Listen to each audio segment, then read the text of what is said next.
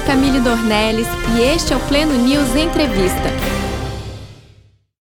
No dia 6 de setembro, eu entrevistei a cantora Priscila Alcântara em nossa redação. A artista de 23 anos ficou conhecida ao apresentar o programa Bom Dia e Companhia do SBT, mas sempre foi voltada para a música. Em nossa conversa, contou mais sobre sua trajetória artística e suas opiniões sobre fé e igreja. Oi Priscila, tudo bom? Prazer te receber aqui. Tudo ótimo, o prazer é tudo meu. Muito bom. Ah, que bom. A gente queria começar perguntando sobre a sua trajetória. Mas eu sei que todo mundo pergunta sobre o seu começo na televisão, no Bom Dia e Companhia. É. E aí eu queria começar antes disso, porque você já era uma pessoa antes disso. Com certeza. Há oito anos eu já era uma pessoa. Queria saber o que, você estava fazendo antes de entrar na frente das câmeras e Sim. começar a ser uma apresentadora mirim. Tava cantando, né? Que é o que eu faço desde que eu nasci, praticamente. Acho que desde que eu sou gente eu não faço outra coisa além de cantar. televisão apareceu no meio do caminho. E foi uma bênção que apareceu, mas eu tava cantando porque meus pais sempre foram líderes na igreja, é, líderes de louvor também, de jovens, e eles tinham uma banda. Então eu peguei estrada com os meus pais, desde a barriga da minha mãe. É, então sempre estive inserida no serviço na igreja e sempre relacionado à música. Então eu estava não só cantando na igreja, mas já fazia alguns festivais, alguns concursos. Meus pais me inscreviam porque sabiam que eu tinha interesse. Então antes da televisão era música, música, música. E aí entrou a televisão e depois, hoje, né, até chegar hoje, música de novo. Música de novo. com quantos anos você começou a cantar realmente? Minha mãe fala que com dois anos eu já pegava o microfone e cantava lá na frente. Mal falar, já cantava. Pois é, e aí quando eu tinha uns seis anos, eu lembro já que eu falava que era o que eu queria ser quando eu crescer. Eu já tinha essa coisa formada na minha cabeça. E como seus pais trabalharam com essa coisa de você ser uma criança com um jeito de artista mas tendo que lidar com escola, com a vida normal de criança, uhum. e depois quando você entrou na televisão com trabalho? Ah, lá em casa não tem frescura não. Então meus pais eles são muito pé no chão assim, não... então botavam o meu pé no chão, que independente do meu ofício, eu tinha que ter muito ali certinho quem eu era, né? Então era filha dentro de casa, não era artista, na escola também não era artista, então tinha que tirar nota boa, tinha que obedecer pai e mãe. Então eles nunca fizeram distinção entre eu e minha irmã por causa daquilo que eu fazia. Então acho que esse foi o melhor jeito que eles lidaram assim, colocando meu pé no chão e me trazendo para a vida real, né? Porque realmente o mundo artístico é às vezes bem fantasioso, se você não uhum. tiver alguém que coloca o seu pé no chão, você pode ir, é, ir até alto demais. E você fazia alguns outros cursos quando você era Não, é, não, o único investimento de estudo que eu tive assim, né, extracurricular foi aula de música, piano, mas foi pouco tempo, assim, em vista da, do tempo de carreira que eu, que eu tenho. Foi pouca coisa, assim. Você gosta do piano? Eu amo, eu uso muito para compor, né? Eu componho minhas próprias músicas, então. Pela necessidade mesmo. Eu não sou uma super tecladista, pianista, longe disso. Nunca nem estudei a. Nunca nem peguei a firme a teoria. Mas foi mais pela necessidade. Você pensa em incorporar os instrumentos nos seus shows, nas suas apresentações? É, eu já, eu já fiz isso uma vez ou outra. Eu tinha bastante o costume no passado. Daí acabei que faz muito tempo que eu não uso, mas é uma coisa que sempre vem na minha cabeça. Se a gente pode, né? Por que não? Fica tão bonito no palco. Eu é, gosto. Lógico. Uma vez eu ouvi que o coração do artista. Não, que o artista vai onde o coração dele leva. Uhum. E também que o cristão vai onde Deus manda. Como que é? Eu queria saber como que é essa junção de ser um artista cristão. Uhum. Onde você vai? Quem que manda Sim. no seu caminho? Não tem. É, não é uma vida compartimentada a vida do cristão, né? Então, a minha arte e a minha espiritualidade, elas são completamente unidas, né? Então, quando Cristo redimiu a minha alma na cruz, ele redimiu a minha arte também. Então, a minha arte, ela tá debaixo do senhorio de Cristo.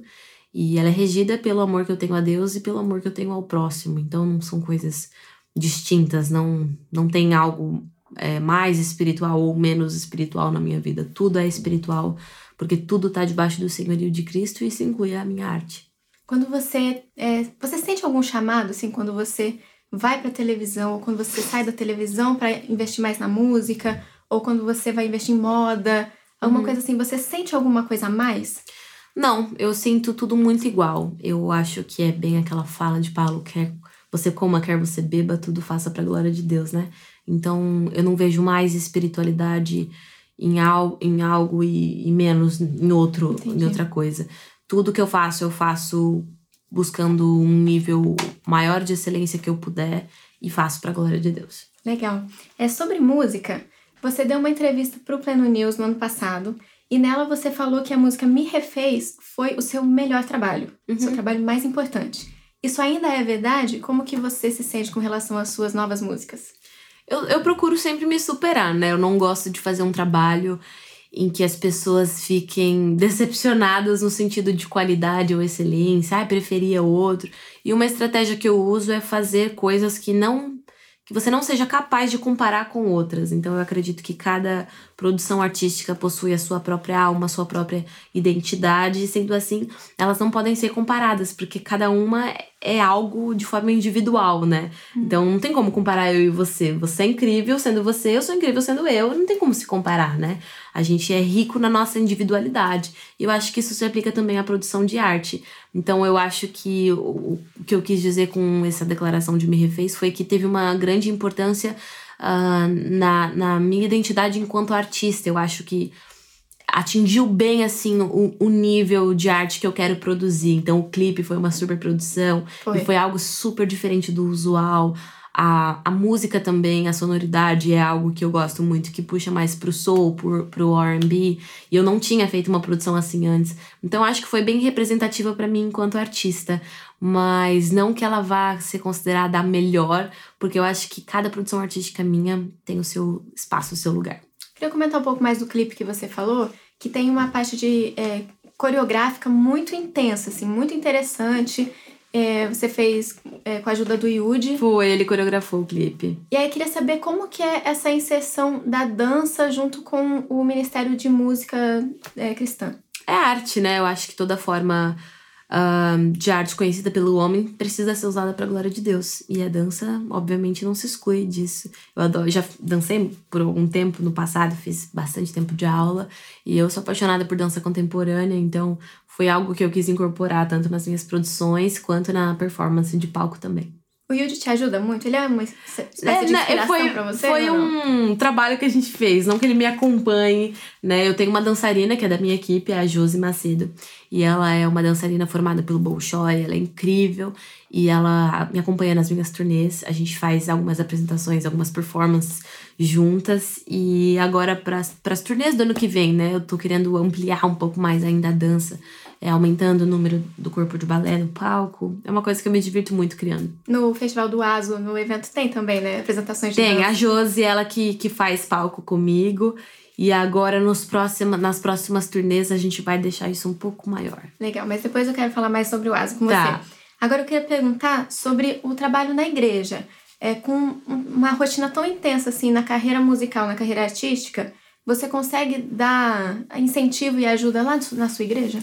Sim, é, não com a frequência e intensidade, né, que talvez é, pessoas de ministério local conseguem, mas como eu viajo muito, é muito projeto e aqui e lá, é, eu não consigo fazer com tanta frequência, mas a vida em comunidade é, é, é essencial para a vida do cristão, né? Então, não, de forma alguma pode ser uma coisa considerada menos importante na minha jornada. Então, uhum. eu preciso regularmente estar tá presente no culto, ou pelo menos em contato com os pastores para receber mentoria, para receber cuidado. Eu não com deixo membros. eu não deixo de ser uma ovelha, né? Então assim, a gente tem que tomar como cristão, né? E, e, a, e ainda um, sendo um cristão artista, nossa vida é bem itinerante, mas em coisas tão importantes como a vida em comunidade, a gente precisa prestar bastante atenção. É, e eu tenho muita sorte também de, nas minhas turnês, eu carrego uma equipe de irmãos, né? Então, o ASO se trata muito disso. Então, eu vivo igreja não só na, no local, né? Na igreja local, mas a igreja, ela anda junto comigo também. É, você participa de célula também, né? Promove. Eu, é, eu tenho alguns pontos de pregação, sim. Ah, eu queria saber sobre esse trabalho das células. Como que é? São as reuniões são voltadas mais para quê? Mais para quem? Sim, é uma coisa que eu não costumo falar muito, né? Porque é realmente um é mais privado por conta das pessoas que frequentam esses pontos de pregação. Mas é, é simplesmente um ponto de pregação para pessoas que querem Deus, talvez não conseguem ter uma rotina de igreja mesmo, né? Ou não uhum. conseguem logo de cara encontrar uma igreja. Uhum. É, então é, é, um trabalho que eu faço que eu realmente prefiro deixar mais privado. Mas é, só de maneira geral, assim, você busca perfis de pessoas para poder agregar nesse tipo de projeto? Ou ele é totalmente aberto e. Não, ele segue um perfil. Ele segue, segue um perfil, perfil sim. Uhum. Gente mais famosa e tal. Uhum. Que a uhum. gente vê por aí nos stories do Bruno Marquezine, etc, né? sim. né? É, vocês são amigas? Muito. Muito amigas? A Bruna é família já. Já é família. é família. Ah, que bom. É, vamos falar do ASO agora. Tá. Desde 2016 você promove esse grande evento que junta vários tipos de apresentações artísticas para falar sobre união de igrejas. Queria saber o que, que você pensa é, da importância de unir igrejas diferentes. Por que um evento para promover isso? porque simplesmente é o que Jesus queria, né? Na oração que ele fez em João 17, ele deixou claro que aquilo que ele mais queria era que fôssemos um, assim como ele e o Pai eram um, para que as pessoas crescem que ele veio da parte do Pai. Então, não existe corpo de Cristo sem a unidade. E a gente tem falado de tanta coisa, se esquecendo de falar do que é vital, e é vital para o corpo a unidade. Então, é, a gente Muitas vezes foca só no crescimento da nossa denominação. Precisamos de mais membros e precisamos crescer nisso e precisamos fazer aquilo, quando na verdade o que é vital é realmente a gente buscar unidade e entender que o crescimento do reino é superior ao crescimento denominacional. É uma pergunta meio complicada. Você acha que é possível essa união, sendo as denominações é, tão diferentes entre si no modo de, de ser e de pensar a Bíblia?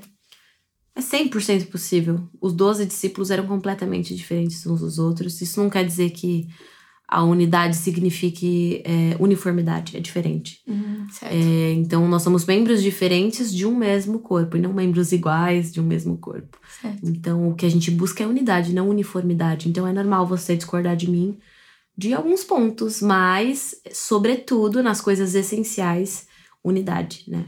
Isso é uma frase até famosa, só é. não vou citar o autor, porque eu tenho medo de errar, mas tá numa obra que eu li do Cristianismo Equilibrado, do John Stott. Eu não acho que a frase é dele, mas é, nas coisas não essenciais, liberdade, nas coisas essenciais, unidade. Em todas as coisas, caridade. Nossa, é demais essa frase, né? É, é demais. É, então, eu queria perguntar mais sobre é, essa diferença das igrejas. A sua denominação, por exemplo, ela é um pouco mais aberta a certos costumes que não, não tem a ver com é, cristianismo, né? Uhum. Exatamente, assim, com seguir a Cristo. Uhum. Mas é costume. E aí, como que você é, repara que você é vista por essas outras igrejas num evento grande do ASO, que é de união, é quando eles vão falar sobre tatuagem ou sobre ir a shows, coisas mais polêmicas, uhum. assim.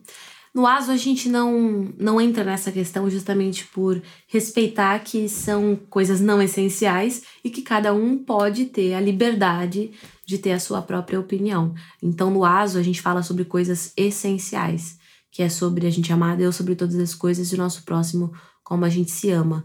Então, o ASO fala sobre as coisas essenciais da doutrina de Cristo e não sobre opiniões pessoais em assuntos que hum, não são essenciais. E o que você costuma responder para esse pessoal que te indaga sobre tatuagem, por exemplo? Geralmente eu nem costumo responder. É?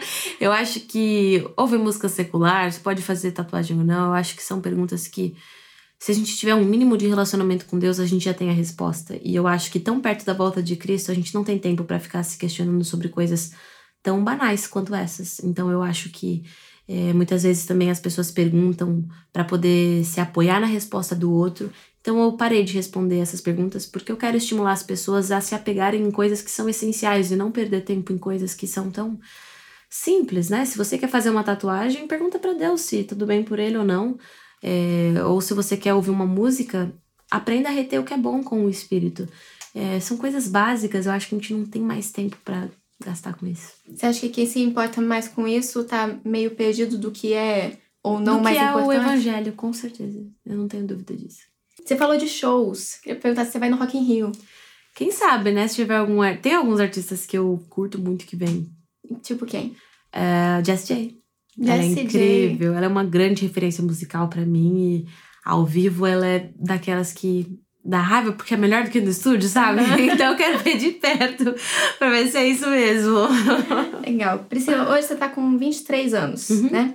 Você vai fazer 24 esse ano? Não, ano Ou que vem. Vai fazer ano que vem. Junho do ano que vem. E você tem planos pro futuro fora da, da carreira da música? Tem muitos. Eu quero muito começar a carreira dentro do cinema. Eu curto mais a parte de roteiro, né? Eu não, não me importaria de atuar, mas não é que eu sou apaixonada, assim, assim. Eu, eu atuo no musical que a gente apresenta no ASO. Já tive algumas experiências com atuação, mas minha paixão dentro do cinema é o roteiro. Então, são coisas que eu quero começar a me ingressar. Vamos ver o que acontece aí. Mas é, música e cinema acho que são duas coisas que vão caminhar juntas aí nos próximos anos para mim. Você pretende fazer um curso de cinema também? Sim. É, eu já vivo pesquisando, já fiz planos, assim, só não separei o tempo ainda, sabe? Não consegui parar. Meu, eu quero estudar fora, né? Tem uns cursos muito legais fora que são bem é, diretos ao ponto, sabe? Uhum. E aí já super pesquisei, agora falta só eu criar coragem para me programar, que eu vou ter que pausar muita coisa aqui no Brasil, né? Uhum. Mas acho que no, no, no, próximo ano eu consigo respirar um pouquinho, fazer essa programação funcionar aí. Tem uma entrevista que eu vi você fazer, na verdade era um, um stories, alguma coisa que você fez é, pelas suas redes sociais, que te perguntaram se você tinha faculdade, tinha feito faculdade, e você disse que não e não, que não, não pensava fiz. em fazer. Também não. E continua não pensando é, em fazer. Não, nem a pau. Acho que é porque se você parar pra ver, tem, a minha área, que é de artes, tem muito curso incrível, tipo, de até três meses, sabe? Claro que a faculdade vai te, vai te passar por muita, muita, muita, muitos temas, né, e tal, mas eu sou o tipo, minha personalidade, né, é o tipo de personalidade que prefere ir direto ao ponto, porque eu não tenho muita paciência quando estende demais uma, um assunto, sabe? Então eu gosto, se eu gosto de roteiro, eu vou direto no roteiro. E aí tem cursos é, de especialização em roteiro, né, que é para onde eu uhum. seguiria. Então por isso que eu não, não penso em fazer faculdade. Mas Você eu nunca digo nunca, então. Você se acha meio ansiosa, assim, que as coisas pra logo? Meio, sou extremamente. Eu sou muito imediatista. Minha geração é, né? O que é bom e ruim, né? Às vezes mais ruim. Mas eu. Deus me põe na linha. Você acha que isso é, às vezes, um empecilho na, na sua carreira mesmo? Não, empecilho não. É um. É, me impulsiona. Mas pode ser uma. Tem que dosar. É, pode ser é um gatilho para uma ansiedade num jeito negativo, né? A ansiedade certo. ela pode ser boa porque ela te deixa vivo, né? Ai, tô muito ansiosa para que o aso chegue e tal. Que legal, é algo incrível. Mas se você deixar isso sair do controle, pode colocar tudo por água abaixo, né? As emoções elas são muito boas. As emoções boas podem às vezes se tornar em algo negativo se você não souber gerenciar. Pois é, então, mas aí você vai fazer, você faz o aso. Aí você faz o aso e antes de fazer, tem toda aquela produção, aquela ansiedade de produzir todos os, os quadros, as coisas, as atrações. Uhum. E depois que passa, o que que fica? Qual é a sensação que fica? Fica que eu já tô com outro projeto na frente. que eu acho que é, é sobre isso que a gente tá comentando. Eu nunca paro, assim, de criar. Então, o que eu falo que eu sou imediatista é que eu tenho sempre uma ideia e eu quero começar essa ideia agora, sabe? Às vezes com outro projeto em andamento. Então, geralmente, quando o ASO termina, eu já tô com um outro projeto, como por exemplo a turnê encerrou e a gente já tá com a produção do Allianz Park no ASO, né, ano que vem. Então, não tem pausa. Eu não tenho tempo de sentir saudade, graças a Deus. Que legal. Música nova, álbum novo? De projetos novos, eu tenho um projeto chegando audiovisual. É, muito em breve. E a gente já tá com projetos também do álbum novo. Eu tava já com a minha gravadora aqui no Rio, inclusive, essa semana, pra gente poder bater as datas. Então, tem um projeto de transição chegando agora para eu entrar nesse projeto de álbum novo, né? Que é o, vai, vai ser o, o sucessor de Gente. Caramba. E não vai ter um espaço muito longo de tempo, não. Até o final do ano vocês vão ter bastante novidade aí. Pode, pode dar uma palhinha? Não posso. Não, nem, nem Super um Super segredo, mas eu, eu gosto sempre de deixar os meus anúncios perto do meu lançamento pra gente não ficar com muita ansiedade. Então. não sofre assim, que você sofre. É, exatamente. Eu sofro muito, porque eu fico segurando a notícia meses e meses. Até anos. Então, é, assim que eu lançar o nome do projeto e data, não depois de muito tempo vocês já vão ter isso em mãos. Então fiquem tranquilos. Não vai ter muita ansiedade por aí pra gastar, não. Legal. Priscila, tem uns stories seus que eu gosto muito de ver e rever. Não sei se você sabe, mas tem um canal no YouTube que fala só sobre stories seus no, no ah, é? Instagram. É? Tem. Sabia não. Tem. E aí tem uma, uma época que você falou sobre as, as pessoas não pularem processos. Uhum. E é isso que eu queria perguntar para você. É, você começou muito nova na televisão e antes disso já era cantora e depois investiu ainda mais na carreira de cantora nova. Tudo bem jovem, assim. Já tem muita projeção, é, faz grandes festivais. Eu queria saber se você sente que você passou por todos os processos e teve a maturidade para conseguir chegar em cada estágio que você chegou. Com certeza, senão eu não estaria aqui, né? Você só consegue chegar no seu destino de forma plena se você passa corretamente pelos processos. Então, o sinal de que eu passei pelos processos é justamente que eu cheguei no começo do meu destino, eu diria, né? Porque a gente tem aí uma longa jornada até a volta de Jesus, mas eu sinto que o que eu tô vivendo hoje, que é o que eu visualizei lá atrás, né? Isso, é, isso é o meu destino. Então, eu tô vivendo o meu destino por conta de eu ter uh, tido a paciência de passar por todos os processos e obedecido que cada processo é, requeria de mim na, no determinado momento. Então, acho que a resposta disso é o que eu tô vivendo hoje. Se eu não tivesse passado pelos processos, eu não estaria vivendo isso. Você pode falar um pouco mais sobre isso? Essa, esse medo que as pessoas têm de passar pelo processo? Que realmente, que processo realmente é esse? Não, acho que essa é, é a vida. É, a, é a, a, a coisa natural da vida toda. Acho que, na verdade, o medo, na verdade, é mais o desconforto, né? O processo, os processos da vida muitas vezes te tiram da zona de conforto e ninguém gosta de ficar desconfortável, mas o desconforto é necessário para que a gente cresça, para que a gente seja esticado, é para que a gente possa expandir. Então, eu acho que na verdade, ao invés de medo, a gente tem que se sentir animado pelo processo, porque hum, os efeitos são sempre sobre crescimento, sobre expansão, sobre amadurecimento. O processo, apesar de desconfortável, ele é sempre bom, depende do, dos seus olhos, né? Agora eu queria falar sobre a missão a missão para Angola. E que você comentasse isso, como é que foi, como que começou essa Sim. ideia. Ah, eu sempre fui apaixonada lá. pelo campo missionário, né? E só que para mim é um pouco difícil conciliar a, a vida missionária de campo pelo, por conta do meu ofício, né? Que, que realmente a minha chamada é na esfera do entretenimento, das artes. Então, apesar de eu ter uma paixão pelo campo, eu preciso sempre. É, enfim, não consigo, na verdade, me dedicar tanto quanto eu gostaria por conta da minha paixão. Mas o ASO tem uma equipe missionária e eles são. É, vão ter três envios esse ano. É, e eu fui, né, no começo do ano e volto agora em dezembro com a minha família. Então, vira e mexe, eu tô arrumando alguma algum gap no meu, no meu cronograma para poder fazer a missão de campo, que é uma coisa que eu amo muito. E, e eu tenho oportunidade de né, conhecer projetos incríveis e também servir de plataforma para esses projetos se tornarem conhecidos e, enfim, é, arrecadar ajuda, dinheiro. E eu adoro poder fazer esse link entre a minha plataforma de entretenimento e a minha paixão pelo campo, que eu acho que é isso, é, é o evangelho, né? A vida ministerial, na verdade, é sobre você usar tudo aquilo que você tem, suas habilidades, sua plataforma em prol do reino. Você vai com a sua família para o mesmo lugar? Pro, Vou para o DNC, DNC, é, eu já sou parte, né, já da, da equipe, então é, agora eu volto em dezembro para levar meus pais para conhecerem lá, porque eles não foram, fui só com a minha irmã e com outros amigos.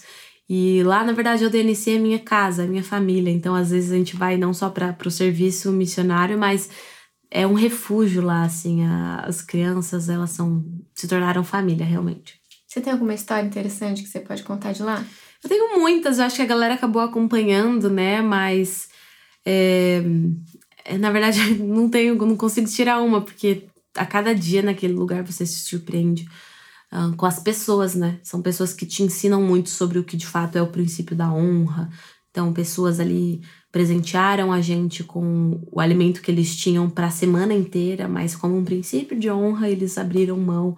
Então, foram detalhes assim que para eles é coisa rotineira. Para quem chega lá, serve eles, eles dão esse, essa honra para mim foi tipo, meu Deus, que isso? Eu nunca vi nada parecido na minha vida, tipo.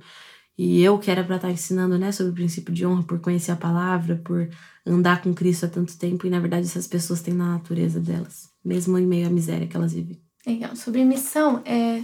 vou perguntar da Bruna Marquezine, eu sei que você quer preservar um pouco a, a, a é, privacidade dela, mas tem o caso dela, o caso da Sasha também, eu acho, que elas foram criticadas depois que foram, numa missão lá para Angola.